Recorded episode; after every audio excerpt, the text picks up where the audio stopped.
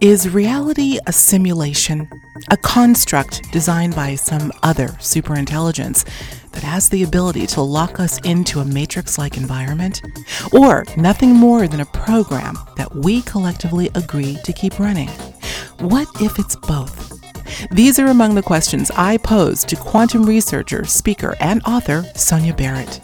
Some of what she had to say may surprise you, raise an eyebrow or two, or make you say, ah, now I understand. Either way, Sonia sheds light on this elusive but intriguing topic like none other. Have a listen. Sonia, you've been on this journey of exploring reality from its underbelly, uh, it's not so obvious substructure for many years now. And you've covered a multitude of intriguing topics throughout this journey that you shared with so many of us. You know, but I have to admit, I was not aware that you had done so much work in the area that we're going to be discussing today. And that's the idea that we are living in a simulated reality, a virtual construct of sorts. And I'm really excited that we'll be covering this on today's show because you've got some intriguing ideas about just how all this stuff works. So uh, let's dive in, shall we? sure. All right, let's let's do it. First, I want to ask you. Uh, let's begin at the beginning, if we may. Where did this sense that you needed to investigate this model of reality, this simulation, if you will, where did this come for you? W- was there an acute trigger or something else?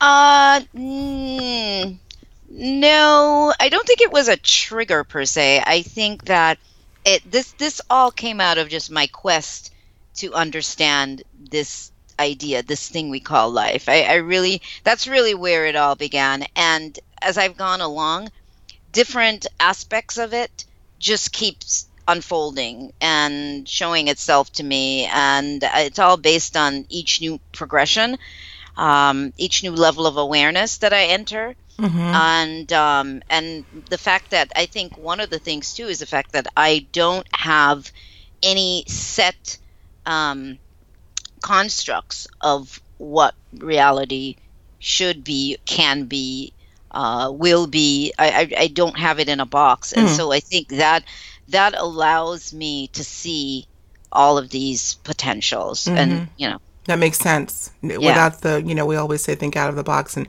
my husband and I like to say there really is no box. So yeah, without without the constraints, we can uh, kind of maybe be guided toward what we're really looking at here. And you really feel that we may indeed be living in what you call the default program, and I, I do want to get into that. But let's I, let's let's bring in some a couple of names, if if if I may.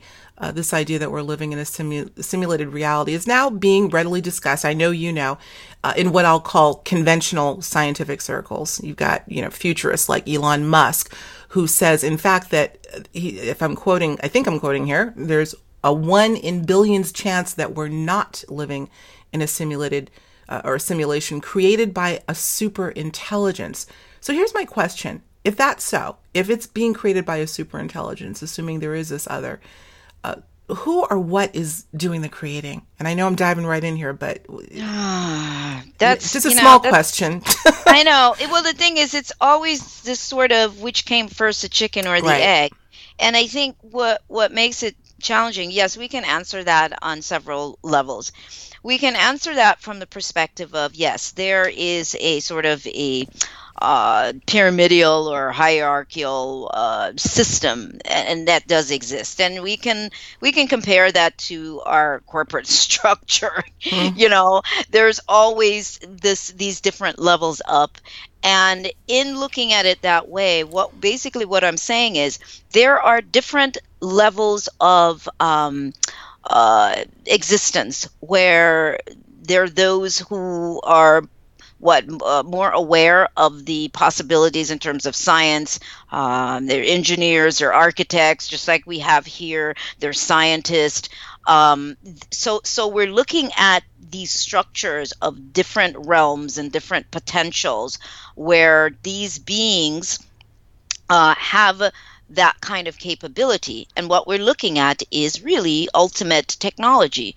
Um, and I think we need to, to step back and really look at that word again, because this is what makes people I have such a difficult time, I think, in uh, wrapping their minds around some of this.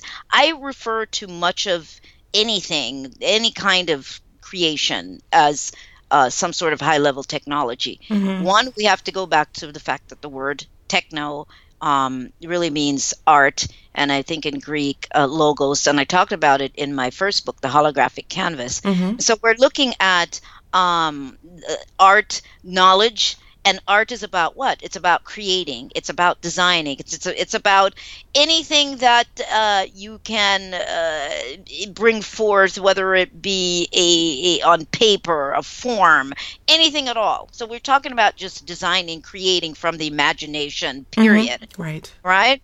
So when we when we wrap our minds around that what we're looking at just different levels of of beings of existence where they have a, a, a more and I'm and I, am selective of the words I'm using because I don't really like using better or greater uh, mm-hmm. uh, in in the sense of making us less than. That's not what I'm saying. What I'm saying is these these are forces or beings that have uh, aware of their mastership of of being able to create um, to bring about whether it be a universe a simulation of a universe or the idea of a universe or anything at all.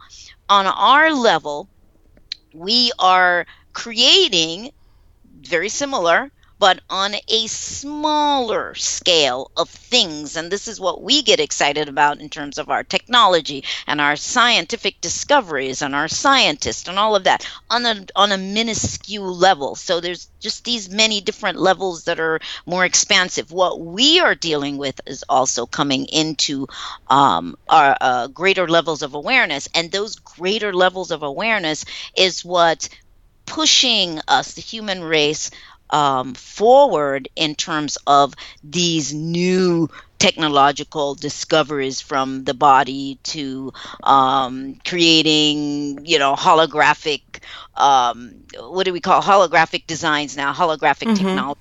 So, so we see that on this minuscule scale. So, figure if one's uh, awareness, the one's consciousness, becomes so much larger than that. You're, you're taking some of these same models and you're then able to use it use that same model because of your awareness and understanding and acceptance of who you are to be able to create from your imagination on a much larger scale. Mm-hmm. Does that all make sense? Absolutely, it does. And as you're as you're describing the scenario, I keep thinking. I think I've heard heard this analogy before. Sort of a nesting of universes. Well, you know, the, even the the Russian dolls, the nested dolls that we exactly. see, and or, or peeling back uh, layers of an onion um, really infinite layers, and it's, each layer we look at it sort of hierarchically. And I know what you're saying, and I respect the fact that you, are um, resisting using a hierarchical model. But I think of uh, levels of advancement um, mm-hmm. that uh, we're all, as long as we're in movement, in motion with that. Uh, so what I guess what you're alluding to, tell me if I'm correct, is that those what Elon Musk calls uh, the super intelligence is those are the beings that you're speaking of i'm, I'm assuming? Right that- right. What we refer to as we look at as super intelligence and the reason one of the reasons why i i'm so selective about the words that we mm. choose is because we are used to uh, being uh, uh, this this idea of being less than yes. less than and our capabilities to be less than and everything that um, we've been sort of programmed to believe is is reduces us and our abilities and so in order to begin to open up our minds more and to also expand our perception um, we have to begin to leave that space Absolutely. of that kind of thinking. And mm-hmm. so I put it in perspective um, in in in that manner, so that you don't see anything as greater than you, mm-hmm. but instead you're looking at the level of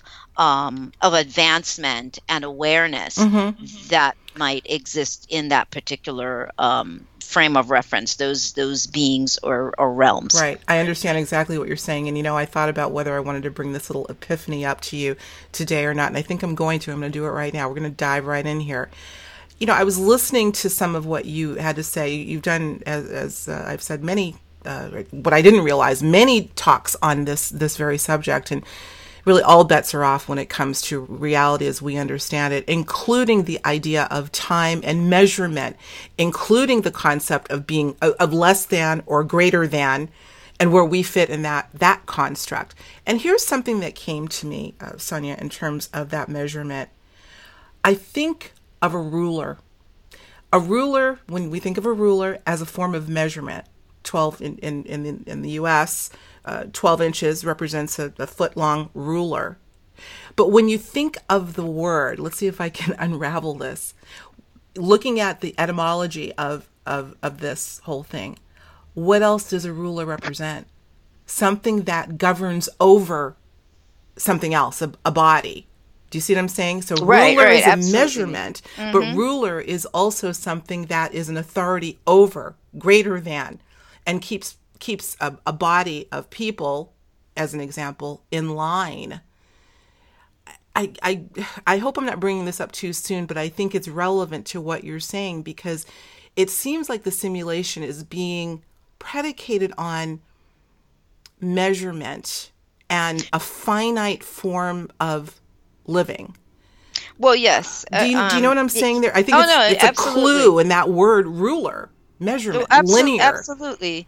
Well, absolutely. And yet you're right. Yeah, there is that idea of, of ruler, and and that doesn't necessarily mean just an individual per se, but ruled by time, ruled yes. by measurement, yes. ruled by a set construct, um, ruled by a set idea that then establishes a set per, uh, perception, a prescribed perception of mm-hmm. reality. That's really what we're dealing with. And the idea of time, uh, I like to, to point this out too, because many times people start to understand some of this, but then they go into um, disliking or time doesn't exist. And, and then time becomes this really, you know, in people's minds, negative, for lack of a better word, this very negative concept. No what we have is in order to make to experience this particular construct this particular idea this particular concept of reality yes i use words specifically because it, it, it's specific to what i'm trying what i'm wanting to uh, establish. In order to experience this specific idea of reality this idea of time um, had to exist. And so, what we're dealing with is this idea of captured uh, moments. It's the only way that we could uh, explore um, any kind of journeying experience here is to have this this whole idea of time, which is just these uh, uh, measured. Mm-hmm. Uh, yeah, mes- measured concepts or constructs. And mm-hmm. we know that time um, is based on uh, what we would calculate as distance. Um, all of that, you know, is related because that's how we measure anything to get from point A to point B uh, or, or A to Z. There is everything in between, and the the rate of travel at which um, that is being measured in order to get from one point to the next and of course the, the more that time in between is reduced for anything we are what if we're driving really fast on the freeway it's, uh, uh, it's supposed to take us two hours to get someplace and depending on the speed that we're traveling it could reduce it to an hour and a half mm-hmm. uh, or less Right. So we, we we can see in there how really just in that little bit there is this pliability. Absolutely, malleability. With, yes yeah. With this with this concept of time. However what we have is we are locked in to a particular perception of time as something that we run out of. Mm. now that that goes into like uh, a whole other area. Yeah. But i like to present that because we need to see how much of what we know about or what we have perceived about reality and what we've been programmed with is that if things run out we're that's that's why we're always on the chase because we're going to run out of time we're going to run out of uh, money um, what, what's the other thing i always say time uh, money and oh i can't believe i can't remember the other word but uh, uh we talk about spending our life Mm-hmm. Um, I, I I like people to look at all of that. You know, if everybody's always on a race to do things by a certain time, meaning our lives. Now I'm talking on the bigger scale because mm-hmm. we're going to run out.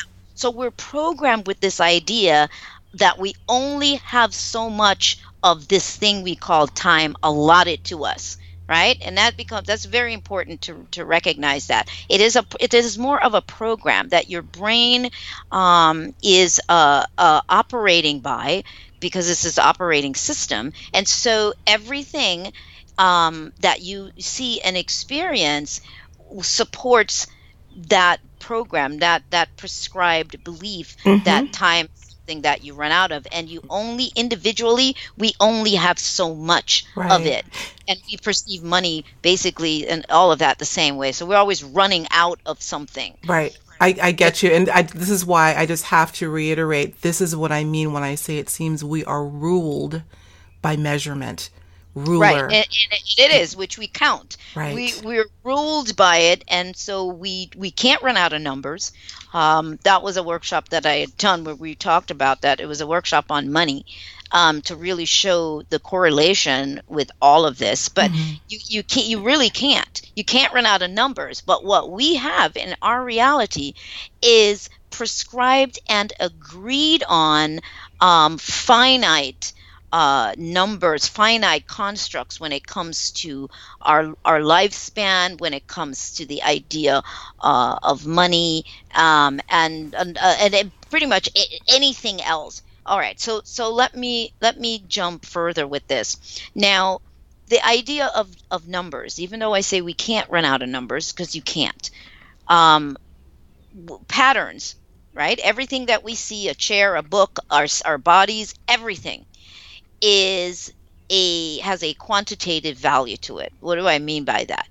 It means that it is all held together by a specific pattern which means that that pattern has a specific frequency to it mm-hmm. and that is means it is measurable so it's a measurable so here's numbers again involved it is a that measurable frequency that um, is is making a chair a chair and a body a body and uh, you know a tree a tree. Mm-hmm. there is a it doesn't mean that that that is finite. It doesn't mean that. What it means is everything is represented in as a pattern that has its own value quantitative value to it you have to have a sub which is what quantum physics is quantum packets of energy. Mm-hmm. So you have a specific amount of something um, that is that is forming a particular pattern, so that that pattern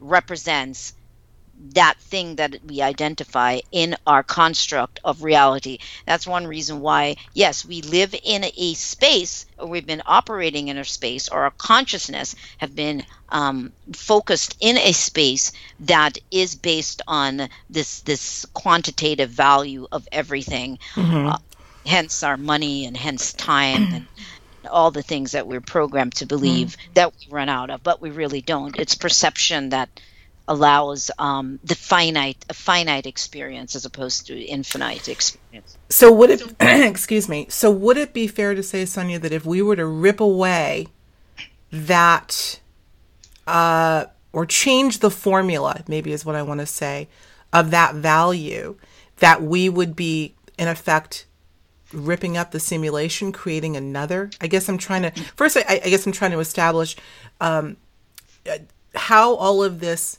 lends credence to the idea that a we are living in a simulation and okay. how malleable how mm-hmm. plastic i mean you know so many people are familiar with the work of, uh, of michael talbot holographic universe of which mm-hmm. i know you're familiar with and the thing the one thing that he said to me that resonated said to me spoke to me that resonated so much was this idea of the plasticity of reality mm-hmm. um, and the fact that we can just rip up if if we so mm-hmm. choose one version and create another Absolutely. We're doing it all the time. See, here's the thing um, we're doing it all the time. But um, in terms of, of the idea of a simulation, let's let's let's look also at okay, as we're looking talking about a, a simulation, which um, that means that we're in some sort of construct Um, that's not that organic. Is, that's that has exactly. a synthetic. Okay. Okay, so so we're which everything is light. So let's let's also remember that because we can't say simulation without approaching the idea of you know a, holog- a hologram at the same time. And and it's taking all of that and not fragmenting, not making them so separate and different, because we're talking about um, a, a light construct to some degree. So we're in this this simulation, which is really this this um, almost like a a, a womb, for lack of a better word, mm-hmm. that you're in um, that is based on a specific story, a specific um, idea that will happen in there, which means a specific way that everything will unfold in that particular construct that we're calling a simulation, right? A specific uh, world, like the planet itself. Mm-hmm. That's a simulation too, but you know we're we're in we're on this planet, and what do, what do we have to have? We have to have oxygen. We have to have these different kinds of gases in, um, on this planet to what make everything grow, and for what we call human beings to exist here. Well, these are the rules and the laws of the simulation. Of the simulation. Okay. Absolutely. So, it, it, based on the rules and the laws of the simulation, everything in it is operating based on upholding the rules of the simulation. Now, uh, if the rules in the simulation changes um, on a bigger scale, uh, if the rules of the simulation changes, then obviously the simulation itself uh, changes. Everything is really pliable and adjusting according to the individual and mm. according to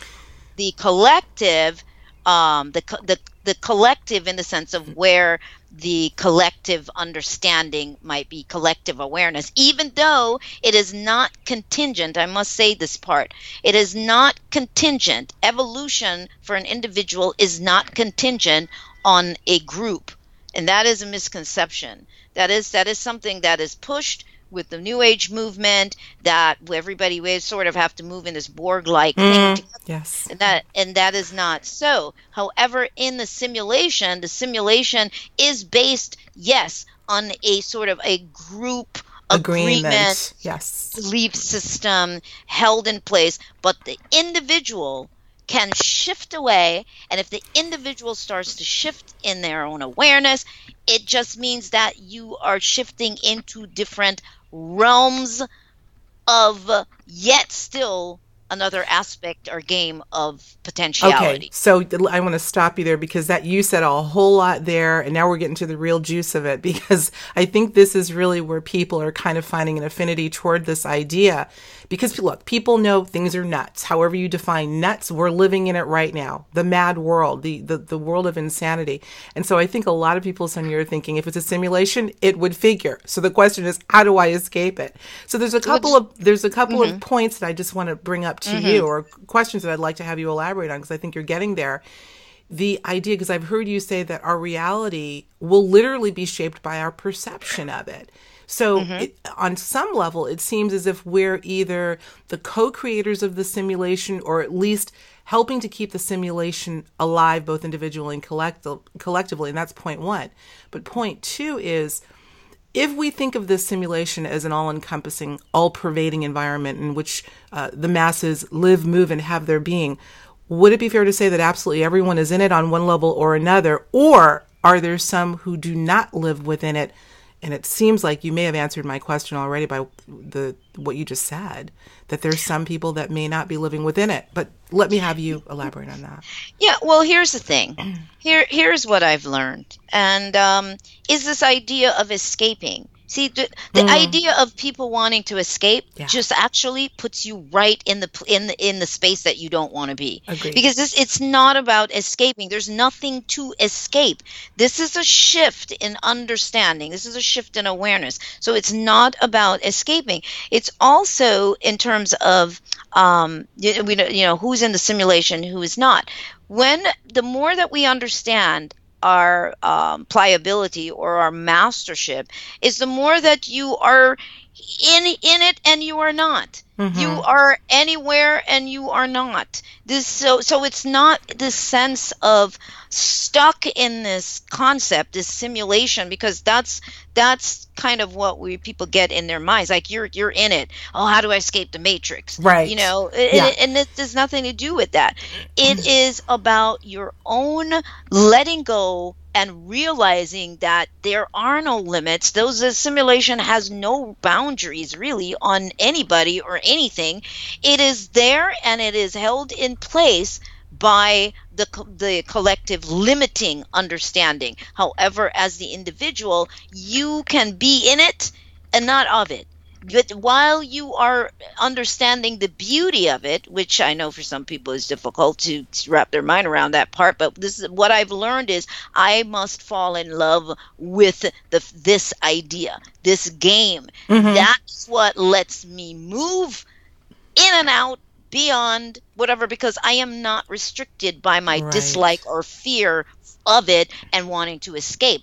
That is what creates these boundaries because you're saying i don't like it. I don't like you. I got to get out of here. And the more you say that is the more this thing seems to freeze. Your mind puts it into this crystal like crystallizes it and puts bars around it because mm-hmm. since you need to escape something that means there has to be bars there. So then your mind builds this prison to some degree um, so so we it's interesting how we are um, having this experience and it goes back to the wave and particle dance we are appearing and disappearing all the time all everything the time. Right. is form and formless everything is wave and particle and if we remember that we'll start understanding more about the fact that there really are no boundaries here it's right. our perception our minds our beliefs that that are creating these illusory boundaries for not a, again do not then take this and turn it into, a, again, a negative. For the purpose of experiencing the human the human experience being a human being. And when you've done enough of that and you're not mad at it and you don't dislike it but now you go aha i get it. I get it. This right. funny.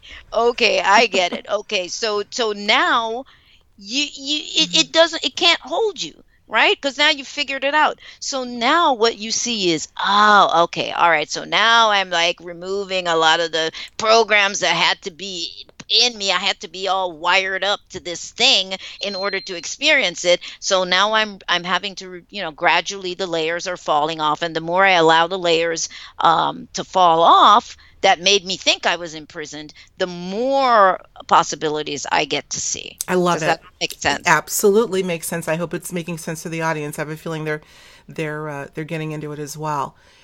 Such, I think this is great advice, Sonia, and it, it's it. I think it takes a bit of uh, retreating from the dialogue, whether it's your own inner dialogue based on what you have been indoctrinated into or those of others, to just observe. And that's why I say the idea of contemplation, exploration in a sovereign way will really, I think, kind of unfurl, I like to say, these ideas that the only thing that's hold, really holding the simulation in place is our perception of it.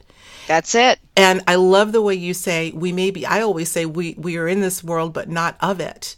Meaning mm-hmm. that no matter what I see, and I, I you know, I just think that there's some people that know that instinctively and others that may never, at least not in this incarnation. But it seems to be very natural. And it almost seems like how exciting actually that it is very really, exciting. It is it is quite exciting because it says I really uh, have the ability to just by a shift of focus can change the entire dynamic of my life, what I see and experience from moment to moment.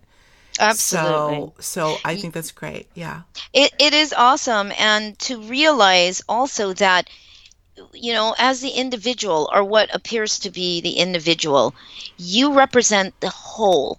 So this is why it's okay. You know, it doesn't have to be what we call the group mind because each one of us is an aspect of the the the nameless the formless the unlimited that which is we are that anyway and so as an individual you represent the whole, just you know the illusion of being fragmented. A fuzzier version, I, I like to say. Yeah, yeah. Mm-hmm. and and this allows you then to um, to be okay with journeying on your own in the sense of uh, exploring and expanding beyond any construct that an organization may present to you.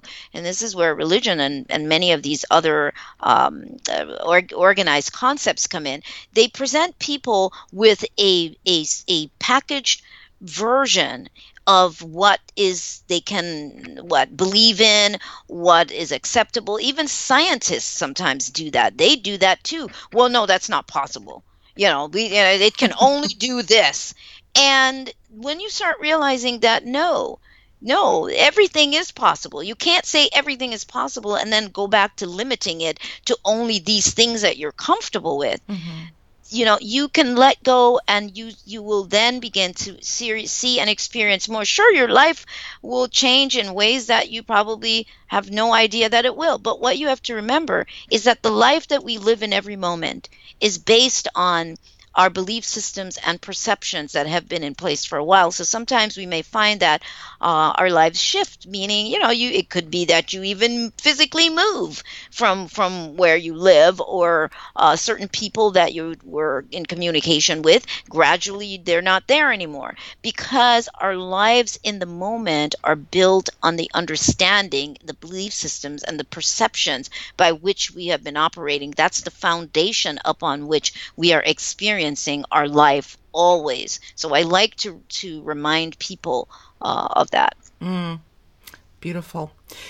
Let's go back to this idea, Sonia, that I, I love the analogy. I, I, I, actually have a set of Russian dolls upstairs in my um, what I call the doll room. This idea is so potent for me because I think it really does draw a great picture of what may be going on. Going back to this idea that there may be some uh, whether it be formless or not, some super computer, some super being that may be creating the simulation that we're moving through. But in the idea that universes possibly may be nested infinitely, and you know, you bring up this idea of uh, our being having the sense that we're less and some greater being is is creating the, the reality that we're living in. Toss that for a minute. Let's think about the idea that could we be designing a simulation for that next level? I'm, you know, I'm tempted to say beneath us, but I'm not. We're, we're so habituated toward this hierarchy, right? But I, I, guess what I'm asking is to forget the hierarchical aspect. Well, we designed are we this creating? One. Okay, but are mm-hmm. we creating a universe for perhaps another life form? Yeah, we're all. Well, that's just it, though. Even to say that they're super beings, that's still you. You right. just reduced yourself to be here into your own game. Mm-hmm. And so you're constantly, uh, uh, case in point, even if we are doing that, Alexis, people don't get that that's what they're doing. What do you think is happening with artificial intelligence, with ah. robots? What do you think we're doing? We're doing the same thing. And, and that is simply pushing the human race to move into a, a more expansive level of, of possibility, to move into our superhuman selves. And most people are pushing more of the fear with it. But that's what I mean by if even when we are doing that, people don't know they're doing that. So now it seems like it's coming at them. It's, you know, we're scared of it. Well, that's why human beings are creating that stuff because we are always wanting to aim at creating, duplicating, or replicating the construct of this and our own existence and our own vehicles and this whole idea. And that's what they're doing. They're that stuff is moving in in place. Um, they're going to be moving around, walking around, doing you know whatever mm. they're doing like human beings. And we have to understand that this is not something to be feared, but this is something that you look at and you go, okay, game on, game on. I need to activate myself like right now. Because guess what? I've been saying this forever. This body is not just, it's not turned on. For most people, it's just not turned on. It's on auto. So you've been operating as automatic human beings. The second part of it that I would like to remind people of, I'm often doing that, is when we keep when we talk about uh, they're going to take over and you're you're worried that it's going to reduce you or um, they're going to be in charge of you who is you that you're referring to you people have taken the totality of who they are and summarized it as this body and this human experience. This is why there's so much fear that this thing, something is going to come and take over because you've reduced yourself. Nobody's reduced you. You've reduced yourself to this body and this mind and this character that you play, this identity is all of who you think you are, even though intellectually you have people that go, "Oh no, we're your spirit's having a human experience," but then over here you're like all stressed out that they're gonna come and take over. I mean, so looking at that and realizing, wait a second, this is not the totality of who I am. What I am cannot be contained in a body. It cannot be contained in any any vessel. However, right. it has the ability to um, to to come in you know not the totality of who it is but to be able to come into these sensory systems that we call a body. These sensory systems these machines then these organic machines um, that that allow the feelings, the emotions, the experiencing. That's why it's designed like that. When they try to open it and check it out, uh, it's designed in that way so we can process the experience here, including the gaseous laws and everything else. This body is designed for that, but it is not the totality of who you are. Right. Who you are is much vast, much more vast, and has the ability to create beyond this construct. Okay. You said a lot there, so I want to go back a little bit. Now, what what you're alluding to, uh, and I think you've been very articulate in in this uh, idea of how to view this future, if you will, really the now that we're heading, uh, barreling down the path of, of artificial intelligence. And I'm glad you brought that up because this is on the the minds uh, and lips of many people today. Uh, I, in fact, have had discussions uh, with some of my guests on. Um, call it the agenda of of of uh, AI, uh, the I, I, suppose, and again we may we may differ here a little bit, but I understand where you're coming from.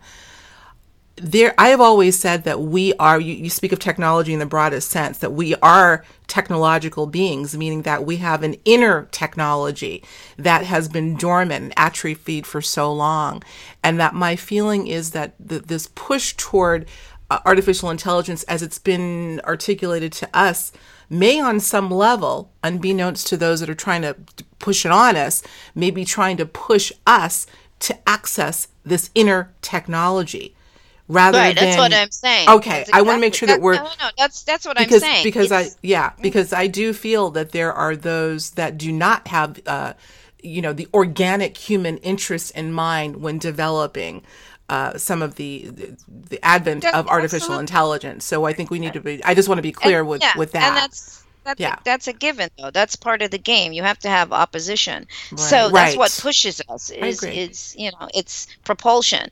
Um, but no, that's exactly you know the point I'm making is that this is an opportunity for mm. us to get our stuff together and get yourself turn yourself on mm-hmm. and the mm-hmm. only way to, to reactivate yourself and to um, push basically it's helping to push the human race forward um, is to come into a realization and an awareness and not a fear but to understand more again about this mechanism this technology and how it is actually allowing us to experience this uh, reality that we are all hooked on, addicted to, um, and and addicted and to for sure. Yes. Yeah, and, and, comfortable with, and it is wonderful. I love it. I like Earth life. I think it's amazing. I love the human experience, mm-hmm. but I know that I am so much more. And the more that you know that you're so much more is the more you you love this thing, this place yes. and the experience and the more you will begin to use the information that they are sharing about technology, about these AI, about robotics, uh, this this information about uh, algorithms. Now everybody knows that word. Um, about all of these pieces, these components, how they're networking together, how the AIs network, you know, they all network together, and how they're communicating. You start using that information, and you see yourself, and begin to see the human race and the design of this system because I'm telling you, it is a replication of what got you here and how this thing is set up.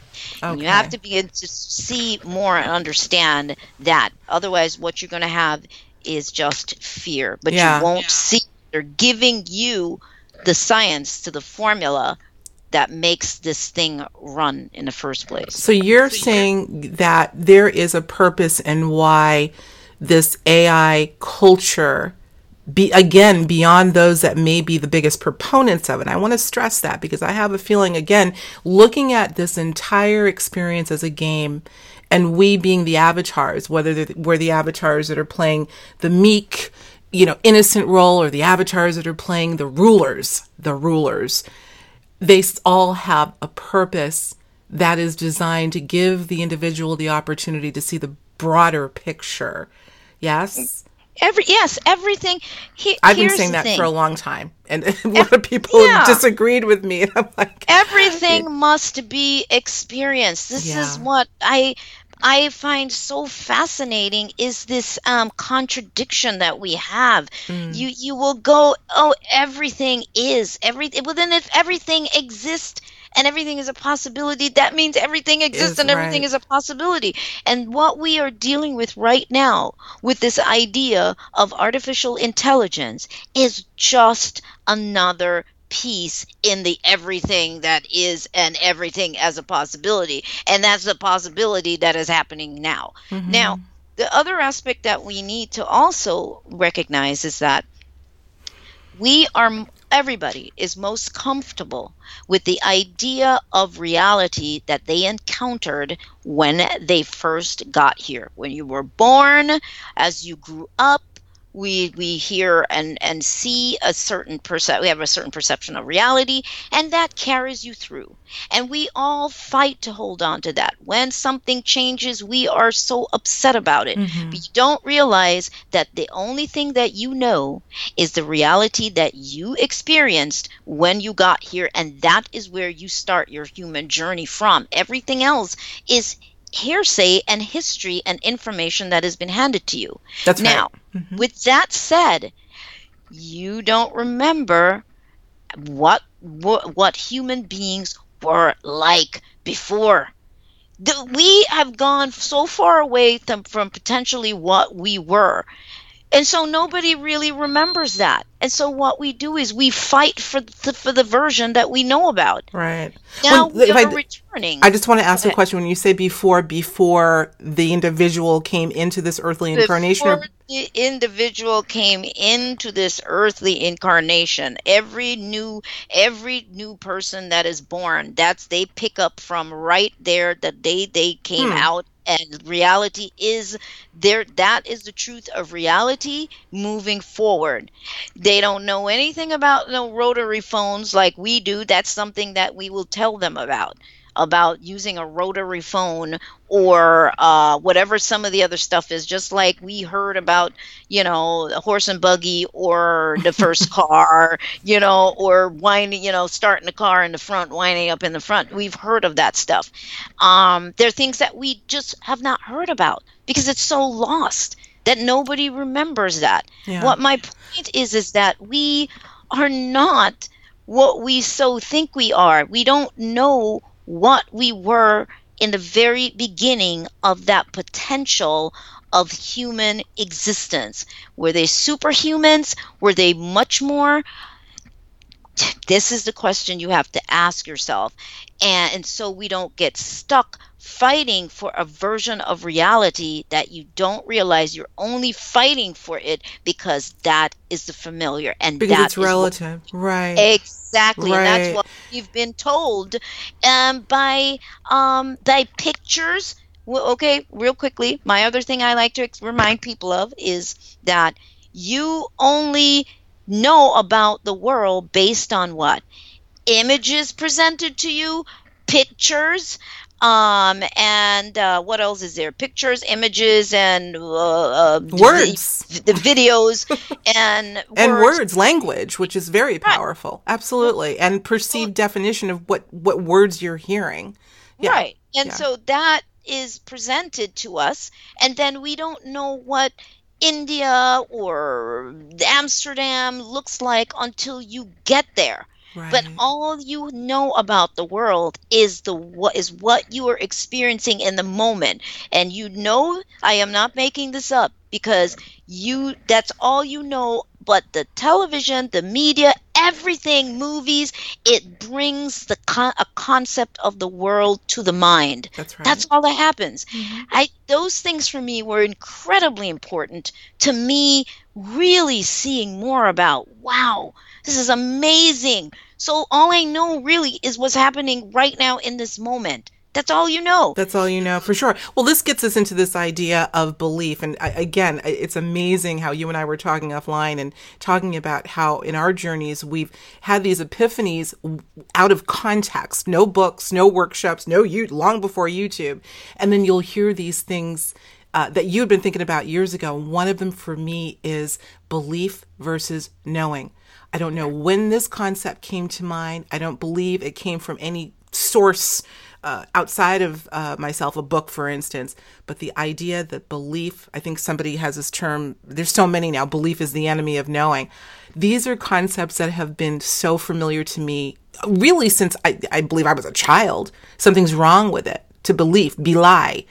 uh, and I'm, I'm going to lose my train of thought because I'm, I'm digressing way too much. Um, here I go. I you said belief, belief versus knowing, right? And but, and, the, and the fact that we, uh, you and I, the similarities with yeah, but having was dealt with books. Piggybacking on a point you were making. Oh. But uh, but in terms of, I think generally what you were talking about is this idea that we base our worldview essentially on what we believe what we have what has been a part of our pictorial our experience anything outside of that is well i guess it would just be a belief or non-existence at non-existent at all. Uh, yeah. but uh, but one quick point and i want to i'm going to shoot it right back over to you. You obviously i know the point that you're making sonia in terms of this is generally the experience of the masses. But then you've got these exceptions that i think are also worth bringing in you know, the, we've got all these labels, right? New humans, star children, star seeds, whatever you want to call them. This sort of new breed of species that mm-hmm. uh, are falling outside of that that framework, where they are bringing in memories of uh, realities that existed prior to them coming into this incarnation. And I and find that very interesting. Been, yeah, but that's always been happening, though. See, this mm. is the thing. It's a, all that stuff. It's always been happening. It, it's always, always, always been happening. The thing is, what what we um what we know, what we get exposed to, what we get to hear about. Um, because of the time that we're living in, obviously, we're living in a uh, very transitional period, a very, uh, should I say, collectively collectively evolutionary uh, period right mm-hmm. and i know we didn't talk about the default program but based on i want you to let's t- we're going to touch on that before we based on this default evolution um, that uh, that i look at uh, yes these things are showing up more. They appear to be showing up more. Mm-hmm. but we've always we've always had that. I came in different. You came in different. There's a lot of people that came in. Sure. when i say different you come in with a level of awareness. And because the human race it is changing there is that potential there for different levels of change different kinds of changes to the hu- to the human blueprint um, yes, we are seeing some of these things. I don't give anything any name um, because I just it just puts you in it another. Can be dangerous. That's right. Absolutely. Yeah. yeah. And, and then egos get lost in it. They're you know they're indigo. They're this. They're exactly. that. And yeah. and then you just you you just end up right back in the box, the same box that you're trying to get out of. And I look at expansion. I look at just allowing myself without any restrictions because if I say I'm I'm this thing. Now I need to, to operate within some sort of mm-hmm. frame, framework as it relates to what an indigo is or whatever some of the other categories are, you don't realize that's what you're doing, but now you need to meet these guidelines of what that is. And then it limits you because now somebody will say, oh, well, that's not what an indigo is. Right. Yeah. Yeah. yeah. yeah no, he or she is not an indigo. Right. Because you, because now you, you have a prescribed idea mm-hmm. of what fits into that box. Mm-hmm. No, I'm with you. And I, my audience knows I always say I loathe labels, loathe, because when, when you have, uh, when you start to use words, and this is part of the simulation, I would dare say, that words immediately trigger a, a picture uh, and, a, and a behavior and a stigma. Uh, so we have to be very careful. Oftentimes, or, or I should say, when we're talking about concepts, it's very difficult to not use a label, but I always use the contingency or, or, preface by saying, let's not get too locked into what that means based on how somebody defined it. So we do have to be careful there. But, uh, but to the point, getting back to the point of the fact that these others, let's just say, who don't fit the prototypical uh, template of uh, the masses uh, who are coming in having remembrances of reality beyond the construct they mm-hmm. exist as well. And to your point, perhaps they've always been coming here. I do have a sense that they may be coming in greater numbers. Perhaps I don't know for sure. Uh, yeah, but we are um, in some yeah, yeah in mm-hmm. some transitional. Let's speaking of transition, I I have so many things that I'm not going to get to today because this conversation, as I always pray, let it take on a life of its own and let it go where it needs to go. And I'm I'm loving the way this conversation is going, but I, I want to spend a little bit more time, Sonia, really homing in on the simulation. And again, I, again, there's there's a label right there for you, and you could say simulation and maybe get two, three, maybe ten different versions from in terms of definitions of what that means. But if assuming that simulation is some sort of an artificial construct that we are living in. And what is artificial? A, oh, okay. Now stop right there. you know, I mean, inorganic. I'm going to use that. Let's assume, let's assume, because that's how a lot of people feel it is, at least at, at one level, at one level. Okay. I want to talk about afterlife environments and even in between the in between life state of which uh, the late Dr. Michael Newton researched at great length.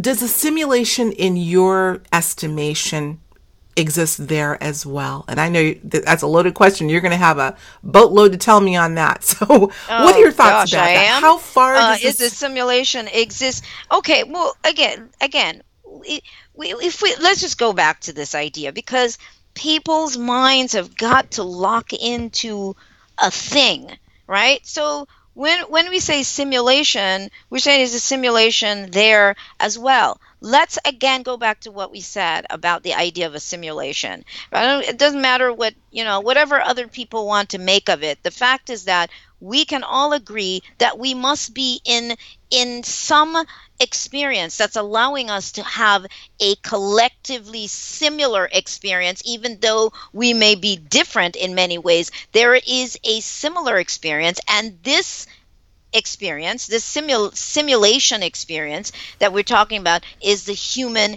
experience. Again, okay. it's set up, designed in a certain way to accommodate um, a certain kind of life form, life experience. So simulation could exist in many other places based on that definition. It's simply always going to be based on a particular concept. The I universe see. is a simulation. The planet is a simulation. We're not even we're a simulation, and we could go to the fact that everything is real and not real. Everything it's a paradox. Everything mm-hmm. is and it isn't. If we could wrap our minds around that, then we won't need to just see find this thing and make it that. All you need to know and realize is that we are part of an experience, a, an experience that we call the human experience, and it is happening in a space that might not necessarily uh, have walls that, that you know of, but it is an energetic space, like a sphere, within which a particular kind of experience is happening, and it is the human experience here and all the stuff that's involved with the human experience. Now, let's touch real quickly then on when I talk about the default program.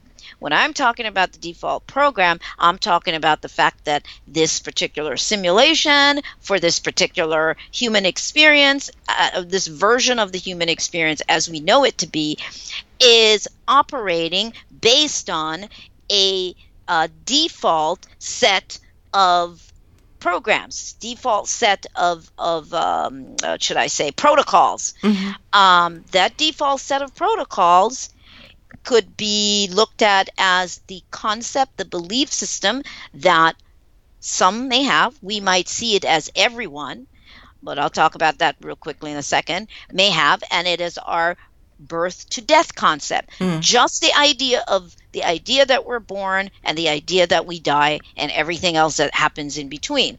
All right? So something is you're hooked up to something that is keeping track of the number of cycles that you are here on the planet as you know it to be in this physical body. Every time you have a birthday, you hit one cycle, two cycles, mm-hmm. 20 cycles, I'm following 50, you. Mm-hmm. 100 cycles, right? So something is tracking those cycles. Now, in that tracking of those cycles, in you as an individual, what's happening with people? They start, their body starts to age. They start, you know, you, you start preparing the idea of that, the fact that you're going to die, right? So your brain is all networked into this, what I call a default system and that default system just keeps the human race going. Its job is to ensure that the game stays alive. Now, the default system, when human beings on a collective level are not expanding or evolving into uh, each maybe new level of consciousness, each level of awareness. When I say consciousness, I'm going to talk, look at expansive uh, awareness. When that is not happening on a bigger scale, then that default program, which is where we get the um, these cycles, the 26,000 year cycle, and the, okay, let's jump to the 104,000 year cycle that everybody talks about, the great cycle mm-hmm. um, of change. This is a default program. That means that there the, the, the this experience this version is set for a, some particular changes like click move up the next level click move up the next level move them up to each next level because most people are not moving up on a individual scale of expansion like we're talking about. So the so since everything must graduate and evolve to each next level there's a default system like a like a like a i don't know whatever i can't think of a system right now some sort of mechanism um, that is keeping you know collectively moving us to the each next stage. School. Look at the education yeah. system is right, a very absolutely. tangible example, right? That's... From like the Stone Age, you know, we went yeah. from sage, you know, you discovering fire to this to that to that. Something is is causing human beings to mm-hmm. go through these various cycles. So, all right, so we get that now. When, however, the way the system is set up, it is not set up to trap you like we like most people think, like you can't get out of it. No, it does what it does when the human being is asleep. That is a sleeping automated human mm, that is in that it's that is um, uh, working with that that default program is keeping keeping that system going. When the individual starts to awaken on a more profound level, you start moving off of that default program. Grid, really? Go, that grid, yeah. I, I mean, there's I can go into this scientifically. I cannot do it here. I would not try to do it here. You only have five minutes. You're going yeah, to. I'm just, so. I'm just giving. She's wound up, folks. I got to tell you. Wow, we should have made this a two-hour. But go ahead. This is this is what we talk about. This is what I talk about and when we do re- retreats, workshops, so on, yeah. is to get into that. And when people understand more of the science of it, it's not a woo-woo thing. It's none of that. Not you get yeah. it why this happens. Right. So that's what I'm saying. So the so the default program lets you out of that. You start to don't not need the default program anymore because you're expanding on your own. You are moving back into you're turning on the brain, or the brain is always turned on, but right. you are allowing your awareness to expand to a level where your brain starts to remove the filters that it's got um, from you seeing, uh, you know, more and experiencing more of what is possible. Oh, wow. So here's how I would distill this, folks. The default program is not the enemy. The default program is an opportunity to realize all that is. Everything Thank is. Mm-hmm. How's mm-hmm. that? Absolutely. how, how, Absolutely. I'm trying to figure out how we can boil this down.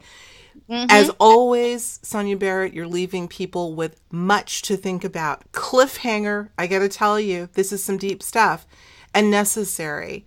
This is, I have to tell you, everything, you know, you brought in some new concepts for me or so different, a slightly different way of looking at some things here. But I think this is absolutely worth pondering.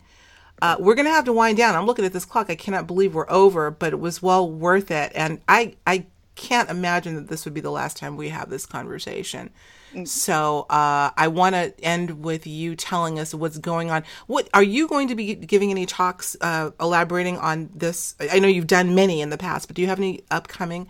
Uh, um, I don't know when this is going to air, but on New York, I'm going to be um, doing a workshop in New York on June 2nd. Um, and it's moving into your superhuman, um, well, I can't remember. Anyway, moving into your superhuman self. But, but anyway, so we're going to be talking about, yes, many Excellent. of these topics. And that's in New York, um, June 2nd. And they can go link? to the website. Okay. It's just go to the realsoniabarrett.com. As it's on the home page. You'll see um, where yeah, that's there, and you can uh, sign up for the uh, workshop in in New York. And I'm going to be at a bunch of other conferences, New Mexico, the Human Origins Conference in New Mexico this uh, in October, I believe, mm-hmm. and Sedona, another conference in September.